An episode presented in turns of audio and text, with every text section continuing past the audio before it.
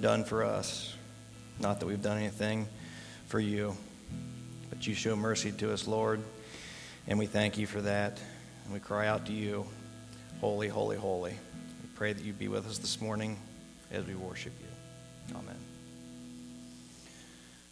All right. Can you hear me? All right. Hopefully, that's all the technical difficulties we have this morning. Um, do have one other slight difficulty, I guess. Um, I'm going to be preaching, it says in the bulletin 11 through 24, but I'm only going to be doing 11 through 14. Um, and if I start to go long, you'll probably be glad of that. Um, but, anyways, uh, we've been in Romans here all year, as many of you know. And for those of you who don't, who don't know, that's where we're going to be. And my name is Eric uh, Pendlebury, and I'm obviously preaching here this morning. Many of you know me, but some of you don't. Uh, so I just want to go ahead and get into it here. I'm going to go ahead and read uh, Romans 11, 11 through 14, and then we can get started. Paul says, Again I ask, did they stumble as, so as to fall beyond recovery? Not at all. Rather, because of their transgression, salvation has come to the Gentiles to make Israel envious. But if their transgression means riches for the world, and their loss means riches for the Gentiles, how much greater riches will their full inclusion bring? I am talking to you, Gentiles, in as much as I am an apostle to the Gentiles. I take pride in my ministry, in the hope that I may somehow arouse my own people to envy and save some of them. Let's pray one more time. Father, we thank you that salvation has come to us, Gentiles as it were. We are gratefully amazed at your ways. You bring salvation to sinners, you bring light out of darkness, and the sins of men freely committed are used to bring salvation to the ends of the earth. And not only that, but that same salvation is available to those who have rejected you in the past. And we praise you for this amazing grace. Amen. Okay, so I was preparing for this sermon, I was struggling a little bit with a, a, an illustration, and I kind of wanted to open up with one. And I, I finally came up with one here one day when uh, my wife and I were out for a walk. So, here's my illustration. our kids, they are in 4 H, and a couple of years ago, our son Calvin, he did a market goat project. Now, for those of you who aren't familiar with, with 4 H projects, a market project is the type where typically the animal does not come home with you. That is, he is sold and sent to market. So, I say typically because at the end of the fair that year, our market project, known as Ricky the Goat, well, he came home with us, and he's been there ever since. So now we have a 150 pound goat living year round in a pen that was intended to be just used for the summer. Now, his place is nice. He has a nice little house there, and he has a little bit of room to roam, so don't call the Humane Society on me. It's, he's okay. Also, he gets opportunities to roam around the yard free range, especially when my wife is out working in the yard. And it is kind of amusing to watch this goat just follow Steph around the yard like a little puppy, except that, well, he tries to eat everything. Uh, so I thought it would be nice to fence in another area for him to graze so he doesn't eat all our flowers, our mail, sometimes paychecks, different things. Uh, so this summer, the boys, they did another 4 H project, but it, it was turkeys this year. So I had extra motivation to finally fence in that area, and we could use it for the turkeys and then the goat. All right, so we, so we fenced it in the area, and this is a nice, large, shaded area um, in the backyard. It's primarily for the goat, it's for his good. So there's more room, nice grass, low hanging branches with leaves to eat, which he loves to eat leaves for some reason. Um, and the boys and I built this pen. We built the same way we built the old one. And the, the old one now, it's pretty much out of grass, and it's about a quarter of the size of the new. Um, so, fast forward after the fair, the turkeys are gone. They did not come home, thankfully. Uh, so now the pasture, it's all Ricky's. It's all for him. So I take him down and we, we put him in, and I'm thinking just how happy he's going to be and just how generous I am for providing this little uh, paradise for our goat. But, much to my surprise, Ricky destroyed the gate, which we fixed. Then he pushed through the cattle panel fencing, broke the welds, and forced his way through. So we fixed that. Then he broke another weld, stuck his head through, uprooted the metal fence post, and crawled underneath. So we put him back in his old pen, and he's just fine. No attempt to escape. He has clearly rejected what we have intended for him to enjoy.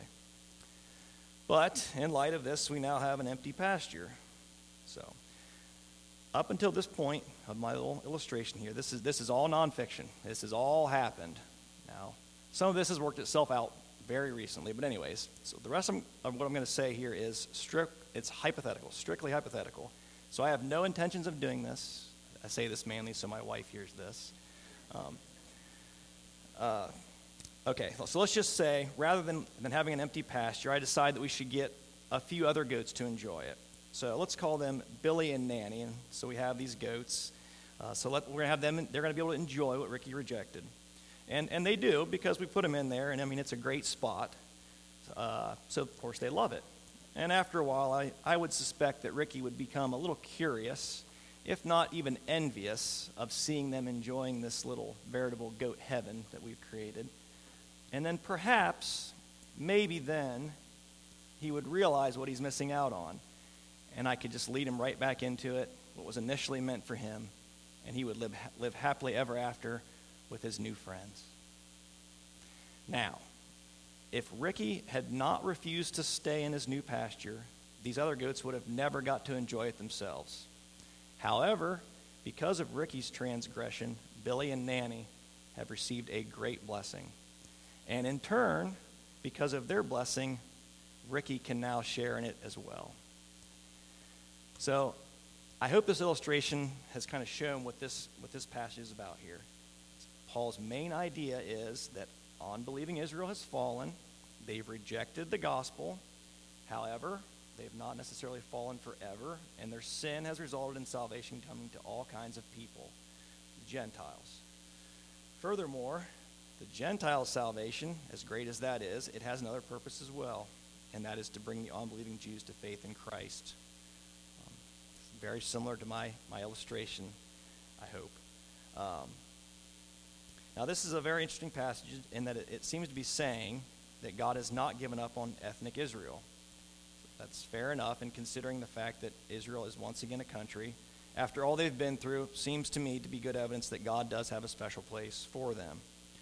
But this passage is also teaching us something about how God works, how He works throughout history and it also tells us that God is able to take the sinful acts of his creatures and do great things with them, which in turn gives us an insight into why God allows evil. So this morning's text, it's basically centering around Israel's sin and what God is going to accomplish with it. And it's also going to demonstrate that the word of God does not fail and showcase God's ability to bring good out of evil. So we're about halfway through chapter 11 here. And it started out with the question Did God reject his people? And Paul, in his typical fashion, says, By no means. For example, he himself is a Jew. And in, so, in order to clarify a little bit, Paul he divides his countrymen into two categories. You have one, the remnant chosen by grace, and the other, the hardened, who have stumbled and fallen. The latter, the fallen, are the ones who are in view in this, in this passage here. But before I talk more about that, though, I want to back up just a little bit to Romans 9 6. And it says, But it is not as though the word of God has failed. So this is a very important verse as we go through chapters 9, 10, and 11. So we need to keep it in mind. One of Paul's main points here is that all that is happening right now, such as the Gentiles entering the, kingdom at a rapid pace, all this is according to the plan of God. You see, God's word never fails. It is never an error. Our interpretations of it can be. And that's one thing Paul is correcting here. The false interpretations that assumed ethnicity and law keeping were the way to a right standing before God. Furthermore, in this, this section here, Paul is pointing out all these Old Testament prophecies and saying basically, if the Israelites hadn't stumbled, then the Word of God would have failed. So we get to our section, which focuses on those Israelites who have stumbled, and Paul asks, Did they stumble in order to fall? In other words, did God just blind their eyes to watch them fall? And that brings us right to our text here. So I'll read verse 11 real quick. So I ask, did they stumble in order that they might fall? By no means. Rather, through their trespass, salvation has come to the Gentiles so as to make Israel jealous. Well, that pretty much answers that question. Their stumbling, it will be used for good. What was that stumbling? What was that transgression or trespass? Unbelief. So if we read down in chapter 11, Paul explains that some Israelites were broken off because of their unbelief. Additionally, earlier in Romans 9:30 through 32, Paul explains that Israel pursued the wrong path of righteousness. That is, they pursued righteousness by works of the law rather than the righteousness that is by faith. Then in chapter 10, Paul shows the Old Testament testified to this righteousness that is by faith and how it was very near, very near all along. And he further he quotes from the Old Testament showing that everything that has happened to them, they were actually warned about beforehand. And then we get to the book of Acts, you know, we, we can read about these specific incidences um, of their own belief. And specifically in this passage, it is their rejection of the gospel message. Um, but before we get into those, I want to go back to the Old Testament here, to the story of Elijah and the widow in 1 Kings 17, and just see how God has dealt with Israel and their sinfulness in the past, to give us an insight into how he it continues to work with them. Okay, so this story here um, in 1 Kings 17, when we get we start coming towards the, the story about the widow, we see uh, the chapters preceding are about the line of kings that are leading up to the current king, Ahab. So when we look at the king before Ahab, it's King Omri. He is described as a king who did evil in the eyes of the Lord, and he sinned more than all those before him. So we can see things are getting worse and worse. And then finally, we get to Ahab. And here's what the text says about him He did more evil in the eyes of the Lord than any of those before him. Specifically, he set up an altar for Baal. He is worshiping and encouraging the worship of false gods, especially Baal. So it's in this context that the prophet Elijah is sent to King Ahab to declare there will be a drought there's going to be no rain, no dew for years. Why a drought? Why is he bringing the judgment of a drought upon these people? Well, if we remember, one of the chief sins is of Ahab is his worship of Baal, who just happens to be Baal. That is, he is the god of fertility, and also get this, he is the Lord of the rain clouds. So the one true God, he does not, you know, beat around the bush here. He's basically saying uh, Baal, I'm coming for you. So, of course, of course, a drought, it's going to affect everybody, and not just, not just Ahab and not just the Israelites and those worshiping false gods, but everybody. Um, and Elijah himself, he's taken care of by God initially, but eventually his source of waters dried up, and he's standing in need. And so that, that's where we stand here with the story. And I'm just going to start reading in uh, chapter 17, verse 8 here, and just read the story real quick says, Then the word of the Lord came to him, Elijah. Says, Go at once to Zarephath in the region of Sidon and stay there.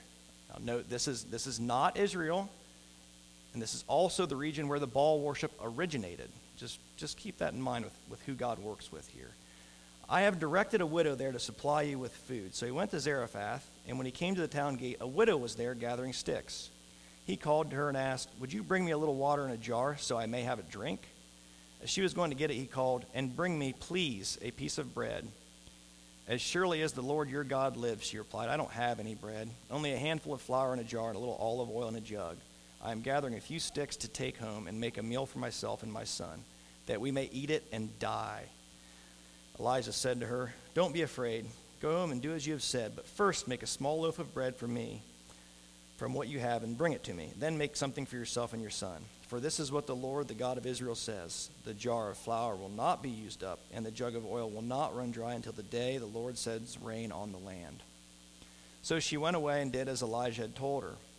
So there was food every day for Elijah and for the woman and her family. For the jar of flour was not used up, and the jug of oil did not run dry, in keeping with the word of the Lord spoken by Elijah. So in this story, we see, because of Israel's unfaithfulness, judgment comes upon the land. They refuse to repent in spite of the drought, and so God's prophet Elijah, who has the word of the Lord, is sent to the Gentile woman. She is facing death, but because she believes and obeys, she is saved. And not only her, but Elijah as well. So, accordingly, here we have an Israelite, Elijah, being saved, and a Gentile, the widow, being saved from the drought, which is and represents the judgment or the wrath of God upon an idolatrous people. So you can see the parallel here with where we are in Romans. Some Jews have been saved, some Gentiles, but much of Israel, ethnic Israel, stands in need of salvation, just as most of Israel in the story still needs salvation from the drought. Then we move on in the story in Kings, get to chapter 18. We have the showdown between Elijah and the prophets of Baal, which is basically just this is God versus Baal. So they set up altars with sacrifices, and they're, they're set up one for God, one for Baal, and whichever deity responds from, with fire from heaven to consume the sacrifice will be declared the winner, and they will be the true God. So Baal is first, and despite the dancing, chanting, and cutting of themselves, Baal remains unresponsive to his worshippers. Now it's the Lord God's turn. First, Elijah has people dump water on the sacrifice to the Lord several times until it is saturated during a drought, mind you. The very thing the people are in need of is added to the sacrifice. I'm not going to go into that, but maybe just, just think about that this afternoon. See what, see what that leads you to think about and come to conclusion on. And also, in case you didn't know, water is somewhat fire resistant. And then finally, Elijah, he prays to the Lord, and the Lord God sends down fire from heaven that burns up not only the sacrifice, but the stones of the altar. So the Lord is victorious in an awesome faction. Thus, the people fall prostrate, prostrate on the ground. They cry out, The Lord is God. In short, they repent and they turn to the Lord. And then what happens next? It rains, the drought is over, and all Israel is saved. So we see Israel transgresses, Gentile is saved, Israel is saved kind of clarify a little more, these principles are working here. God's just judgment upon sin is meant to bring repentance. There's salvation in the midst of the judgment, in this case to the Gentile widow, who also plays a role in the sustaining of Elijah, who has the Word of God, which in turn leads to the future salvation of Israel, who is currently under God's wrath. So we have this pattern here that displays how God does things, and it continues into the New Testament. So when we get there, when we get to the New Testament, we see Israel's transgressions once again leading to salvation for the Gentiles. And as Paul tells us, the salvation of themselves, ultimately. Now, there are two specific transgressions I want to talk about. First is the rejecting and killing of Christ, and second is the rejection of the gospel. And both these are described for us in the book of Acts, and I want to look at the uh, former first here. So in Acts chapter 2, starting in verse 22, it says, this is Peter's um, preaching here on the day of Pentecost. It says, Fellow Israelites, listen to this. Jesus of Nazareth was a man accredited by God to you by miracles, wonders, and signs, which God did among you through him, as you yourselves know. This man was handed over to you by God's deliberate plan and foreknowledge. And you, with the help of wicked men, put him to death by nailing him to the cross. But God raised him from the dead freeing him from the agony of death because it was impossible for death to keep his hold on him. And then we go to Acts chapter 3, starting in verse 13. It says, The God of Abraham, Isaac, and Jacob, the God of our fathers, has glorified his servant Jesus. You handed him over to be killed, and you disowned him before Pilate, though he had decided to let him go. You disowned the holy and righteous one and asked that a murderer be released to you. You killed the author of life, but God raised him from the dead, and we are witnesses of this. Now, fellow Israelites, I know you acted in ignorance, as did your leaders, but this is how God fulfilled what he had foretold through all the prophets, saying that his Messiah would suffer. Repent then and turn to God, so that your sins may be wiped out, that times of refreshing may come from the Lord. So, I mean, this, this is really the ultimate story of salvation through judgment. So, the judgment that fell on Christ, brought about in part by the Israelites, it leads to the way of salvation for all all who believe. And it's not just salvation from a drought or slavery, as good as that is, but it's salvation from the wrath of God and from the power of sin, and it's salvation to eternal life with the triune God. So, this pattern that we talked about, and I gave the Elijah story as an example, it's a foreshadowing or a pointing toward the death and resurrection of Jesus, which is the central event of the Bible. So, these Old Testament stories, they're just, it, it's a pattern that God is using that, that finds its fulfillment in Christ's life, his death, and his resurrection. but there's a couple things that stand out from these Acts passages. First, Jesus' death on the cross was part of God's deliberate plan and foreknowledge. Second, the Israelites acted in ignorance, although it was foretold through the prophets whose writings they should have been familiar with. And it is also clear that the Israelites have committed a grave sin by killing the Messiah, and the command to repent, it confirms that. So they could have and should have known that Jesus was the Messiah, but they didn't. And if they would have and not killed him, then the word of God would have failed. So we see here that God is sovereign over without coercing the Israelites' failure and transgression. It was their transgression, just as the Israelites' sin of Baal worship in Elijah's day was their transgression. Our transgressions are our transgressions, and even Ricky the goat's transgression was his transgression. But how can that be, though? I mean, it was God's plan that these wicked men would sin. And if they would not have sinned, then the word of God would have failed. So it seems that in order to uphold his plan, God had to make them sin. Now, that, that might be true for a human being, you know, to ensure that his plan would be accomplished. But that, that's not the case for an all powerful and all knowing God. God, He not only determines what happens, but how it happens. So God can just as infallibly accomplish his plan through voluntary actions as he can through necessary actions. He is sovereign over sin, but he's not the cause of it. As all good, God can't cause sin.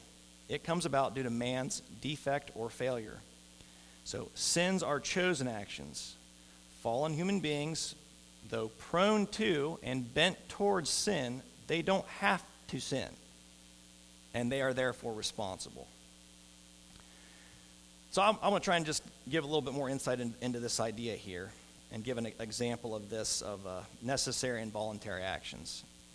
So, in order to be alive, I must have a heartbeat. It is necessary for me to be alive.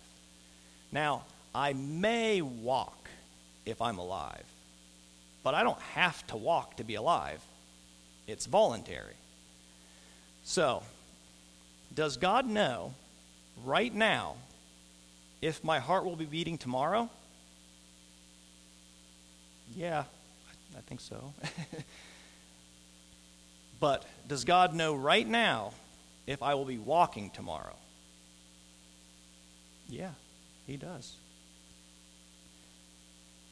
So He knows things that must be, that is necessary, like my heartbeat. He knows those and he knows things that may be, like my voluntary decision to walk.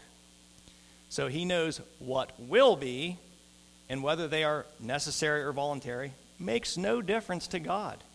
Doesn't matter. He knows everything. He knows both he knows things in both ways infallibly.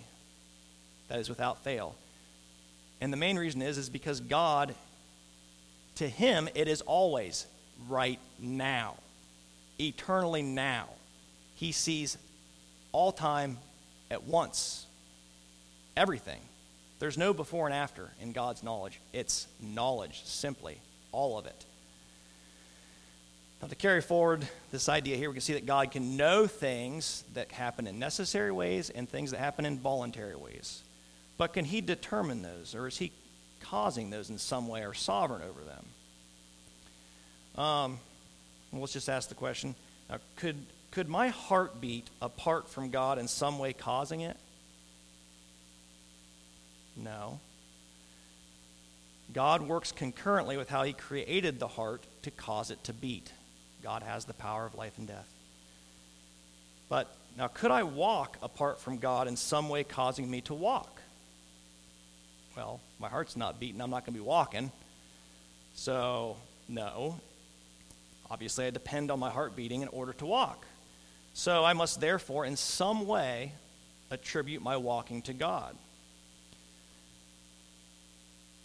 Now, how often do we think about our heart beating or decide to beat our heart? We're like, okay, I'm going to beat, I'm going to beat it now, and then now, and then. No, we don't, we don't do that. But how often do we decide or choose to go for a walk?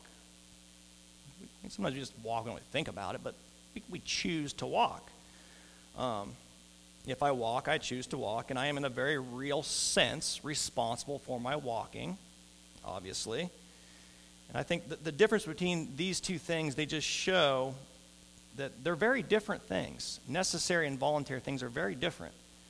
But God is sovereign over both. So when these evil men do these evil things, they're doing it voluntarily. But it's not out of God's control. He's still sovereign, but they're responsible, just as I'm responsible for when I walk. So, in short, when it comes to, to God, He can know for sure what a may be will be. And God can determine a maybe just as easily as a must be. So sin and evil, which arise from maybes, are allowed only because, this is the only reason, because God, as all powerful, can infallibly, that is, without a doubt, bring a greater good from it. And the cross, it is, it's the most magnificent example of this. You know, God determined that it would happen. Wicked men were responsible. So he uses this greatest act of evil ever to bring about the greatest good. So God can bring salvation through judgment. He can bring good from evil. He can take a transgression and use it to lead to salvation. And this is all the work of the only wise God, to whom belongs all the glory.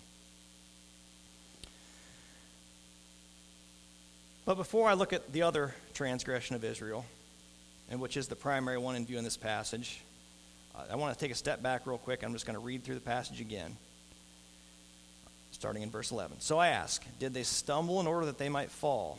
By no means. Rather, through their trespass, salvation has come to the Gentiles, so as to make Israel jealous. Now, if their trespass means riches for the world, and if their failure means riches for the Gentiles, how much more will their full inclusion bring? Now I am speaking to you, Gentiles, inasmuch then as I am an apostle to the Gentiles. I magnify my ministry in order to make my fellow Jews jealous, and thus save some of them. Okay, so if, you remember back at the beginning, or if you noticed this, the first time I read this passage, it was from the NIV, and it uses the word envious, where the ESV uses jealous. So, and as you know, jealousy can it, it can actually be a good thing. So when God describes himself as a jealous God in the Ten Commandments, his jealousy is such that he wants to protect and keep his people because he desires them to have the good, which is himself. So, jealousy, it can be protective over what belongs to you. Envy, on the other hand, is not protective because envy involves lacking something, not protecting anything. God, he obviously does not lack anything, so consequently, he's never described as envious. Envy, it's desiring something that someone else has that you don't. And jealousy, it is used this way sometimes, and there's different ways to be jealous or, or envious. You know, you can be jealous because someone has a car and you don't, or that their car is just simply nicer than yours.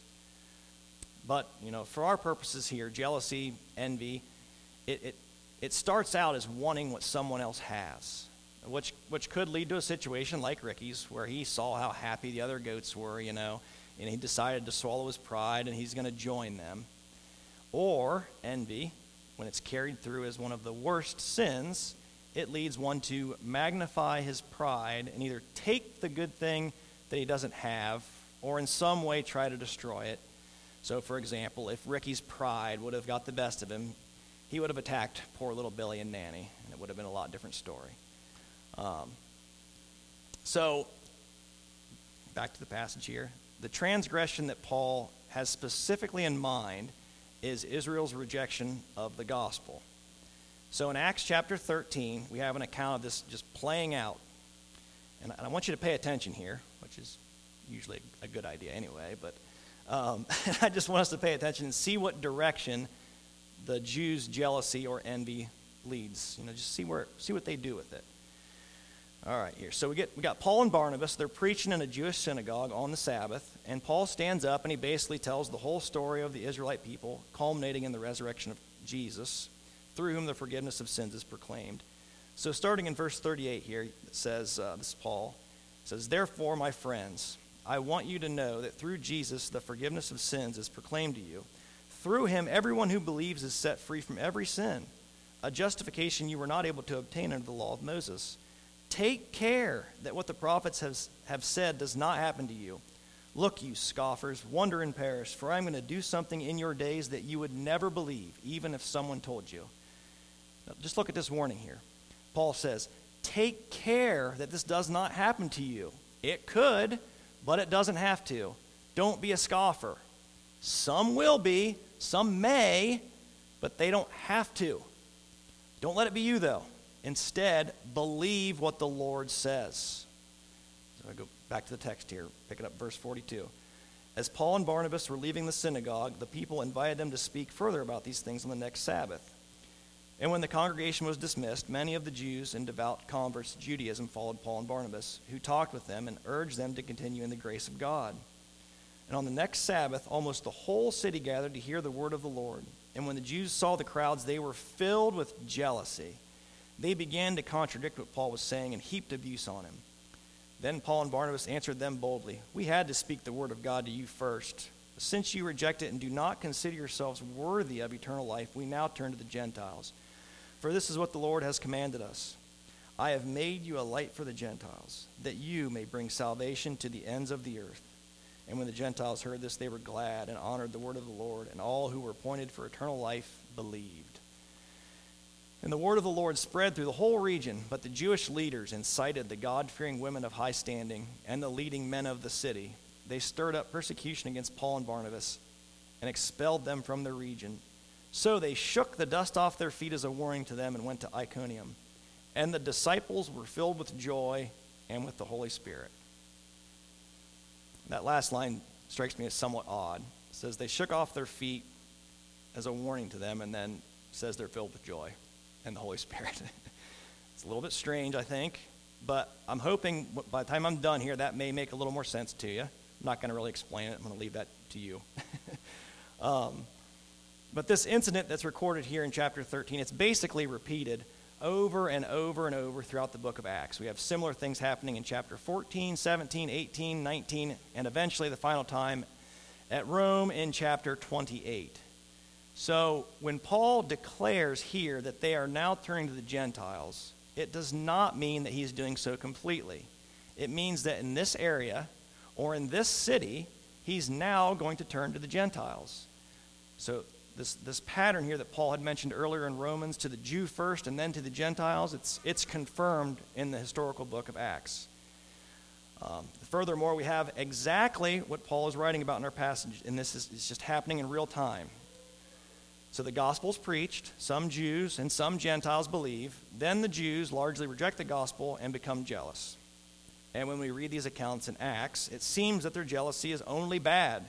It's only bad jealousy or envy, and it's resulting in riots, persecution, anger, and abusive behavior towards Paul. For example, as we just read, Acts 13:45 it says, "But when the Jews saw the crowds, they were filled with jealousy and began to contradict what was spoken by Paul, reviling him." Pretty strong language. Acts chapter 17, verse 5. But other Jews were jealous, so they rounded up some bad characters from the marketplace. They formed a mob and they started a riot in the city. So it kind of seems like Paul's only meeting the first half of his goal. Remember, he, he wants their jealousy to lead to their salvation. Well, he's making them jealous and he's making them angry, but they're not being saved. So on the contrary, they're, they're getting really mad. Um, and if you look back in Acts, the Jews that are saved, they're just saved alongside the Gentiles who believe before the rest of the, Gent- before the, rest of the Jews become jealous and angry. So maybe Paul should just quietly preach the gospel, you know, just and then just sneak out of the city so he could avoid all this trouble, and especially since their jealousy is not really resulting in their salvation. But our text this morning says Paul magnifies his ministry to make the Jews jealous. What, what's going on here? It, it seems like what's happening is not matching what Paul is saying. Their jealousy is not resulting in salvation. Uh, but in spite of this, he does the same thing, magnifying it, doing he does it over and over again. And there, I mean, there's five accounts in Acts. It's the same. Is Paul losing it here? Is the word of God that Paul is speaking here in Romans, is it failing? By no means, as Paul would say. First, he says that he wants to provoke the Jews to jealousy to somehow save them. It's not that he expects them all to be saved as soon as they become jealous. And second, in our passage, is the idea that if Israel's rejection leads to riches for the world, how much more will their inclusion mean?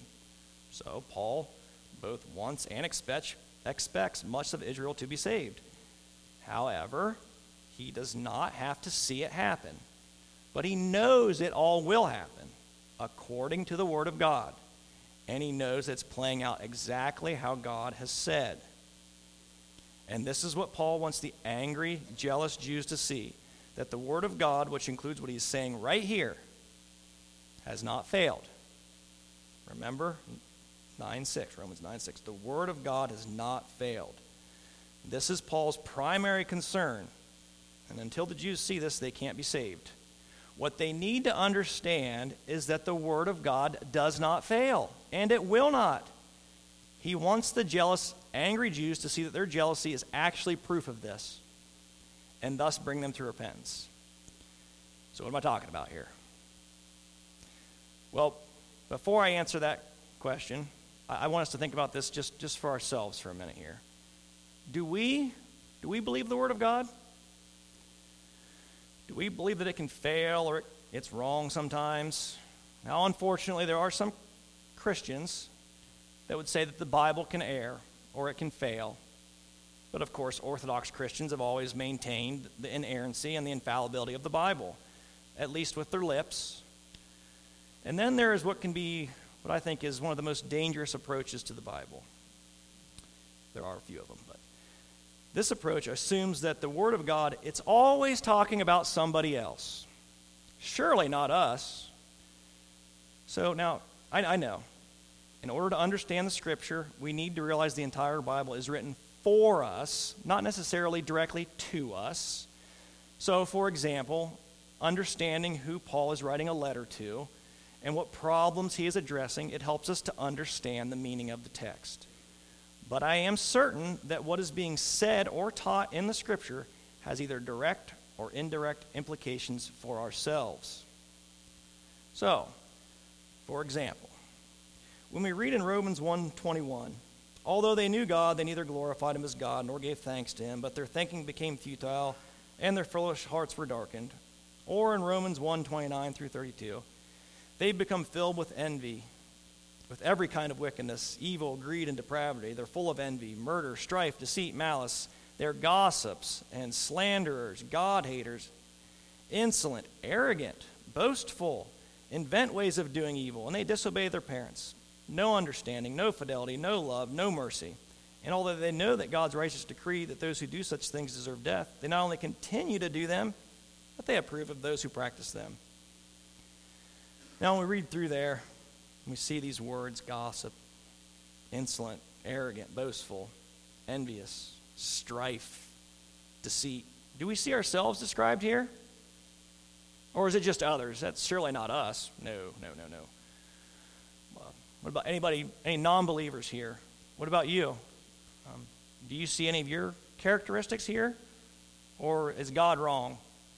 I mean, a, a few chapters later, God says that all have fallen short. So, do you see the truth in God's word? Does it, does it cut to the heart? Does it cause you to fall before Him in, in fear? Or do you pridefully say, Nah, no, God, you're wrong. Your word has failed. You see, God encounters us with the truth. And it's only when you see and accept the truth, which is God's word, that you can be set free. You have to believe what is true. Now, this sounds so simple, but that's exactly what Paul wants his fellow Jews to do. That's it. He wants them to believe the truth of the Word of God. And in this case, it's a very specific Word of God that was spoken through Moses over a thousand years before Paul's day that explains the Israelites' jealous and angry reaction to Paul's message. A word that was spoken not just for, but to the Jewish people, the very people of Paul's day. What, what word was that?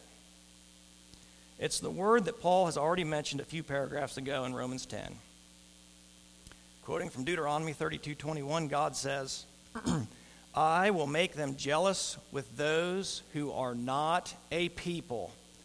I will provoke them to anger with a foolish nation."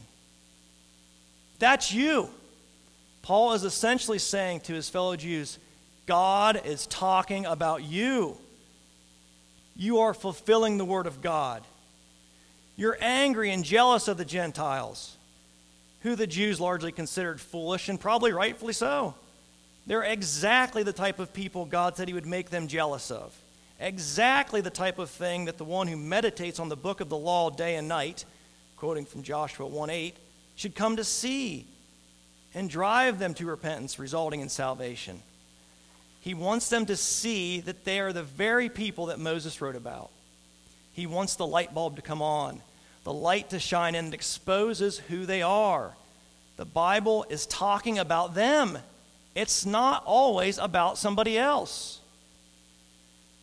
The Word of God does not fail. And I'm reminded here of Jesus' words to the Pharisees. They thought, you know, they could never do anything against God. And Jesus says in Matthew 23, 29 through 32, Woe to you, teachers of the law and Pharisees, you hypocrites! You build tombs for the prophets and decorate the graves of the righteous. And you say, If we had lived in the days of our ancestors, uh, we would not have taken part with them in shedding the blood of prophets. So you testify against yourselves that you are the descendants of those who murdered the prophets. Go ahead then and complete what your ancestors started. So here we have the very people who said they wouldn't have killed the prophets they end up killing not only a prophet, but the prophet, the king, the priest, the Messiah, the Son of God.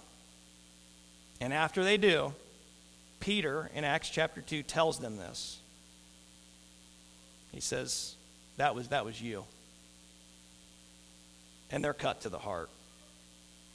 And they repent, many of them. Now, Paul, here in a similar way, is trying to get the Jews he interacts with to see who they are. They are the jealous and angry people that Moses prophesied about so long ago. He's saying, Look, this is you. God has told you about it beforehand, and you know his word doesn't fail, and you know he doesn't lie. Accept the truth. Reject, reject your self righteous pride and be cut to the heart so that you can repent and times of refreshing may come. Nate, you, you can come on up. so, the Word of God, it, it does not fail, even when His people do. In fact, He tells them in advance that they will to warn those who He's foreknown, to show that He is sovereign, and to convict those who fail and fall in order to bring them to repentance. But that is only possible if they and if you believe. God wants his people to see that he's always right. Now, now, think about this. God is so gracious and good that he tells them advance the sins that they will commit. And if they will just believe what he says and accept the truth of it, see they have sinned as God knew they would, and believe he's always had a plan to save them from their sin, then they'll be saved. They need to see what we all need to see that we are the very sinners the Bible talks about. And in order to be forgiven, we must turn to the Lord, and He will provide. Those that do are His people, and those that don't remain under His wrath, His righteous wrath. So, quickly here, what, what, what all have we seen this morning? We've seen that God is, because God is sovereign, all powerful, all knowing, and all good, that He both can and will bring good out of evil. In fact, that's the only reason he allows evil. Furthermore, we have his word, which, as we have seen this morning, it does not fail. and it provides us insight into how God operates. We will do well to pay attention to His Word, to learn the Word, remember the Word, love the Word, and believe the Word, no matter what it says. Believe it. Also, Paul magnified his ministry, and this provoked the Israelites to jealousy, as God said. And what was Paul's ministry? The gospel, which, as we should remember from earlier in Romans, is the power of God unto salvation. Now, remember Elijah's story? The people didn't repent until basically God had won the contest. He had, he had destroyed the power that Baal had over them. The false God of Baal, just like the false ideas that we have, need to be destroyed with the truth. And when God does that, then we can be free to believe. Now, it's the power of God into salvation, not the power of man. In fact, that's what we must believe. We must believe that it is He who saves us. And this angers people. It angers people who are thinking that their righteous deeds are making them right with God and they're better than these people and all these things. Made them mad. Still makes people mad. But we must keep preaching it because it's true. Now, it may have made some people in this room even angry in the past, but at some point it, it became the sweetest truth. Now, others may be on the same journey as well. But maybe it doesn't make you angry at all, and maybe it has no effect on you. You just blow it off, whatever, the gospel, what is this? And maybe it's because you don't believe it's true. And that's good. You shouldn't believe it if you don't. You shouldn't believe anything if you don't think it's true. But I would encourage you to do some research. And you can talk with me if you'd like, but there's a wealth of evidence in support of the historicity of the resurrection of Christ. I mean, the fact is, he's the most influ- influential person in history. Why? Well, maybe he was who he said he was, and who the other biblical writers said he was. And, and if that's true, it seems to fit with what we all, we all almost have an intuitive knowledge of, and that is this we all know we have wronged God. We all know that deep down. And therefore, the fact is that we all stand in need of a Savior. And that Savior is Jesus Christ, who came, lived the perfect life, yet died a criminal's death to pay for our sins. But he was raised to life on the third day, so that all who believe and trust in him and what he has done can be freed from the penalty that their sin has earned the slavery that their sin has caused, and they can now begin a new life lived in the glorious light of the gospel. Let's pray. Father, we stand in awe of you. You are God, and there is no other. You know the end from the beginning, and you ask us to believe this wonderful truth. And you show us this truth in your word. And we thank you for that. We praise you for that. And we praise you for simply who you are Father, Son, and Holy Spirit. Amen.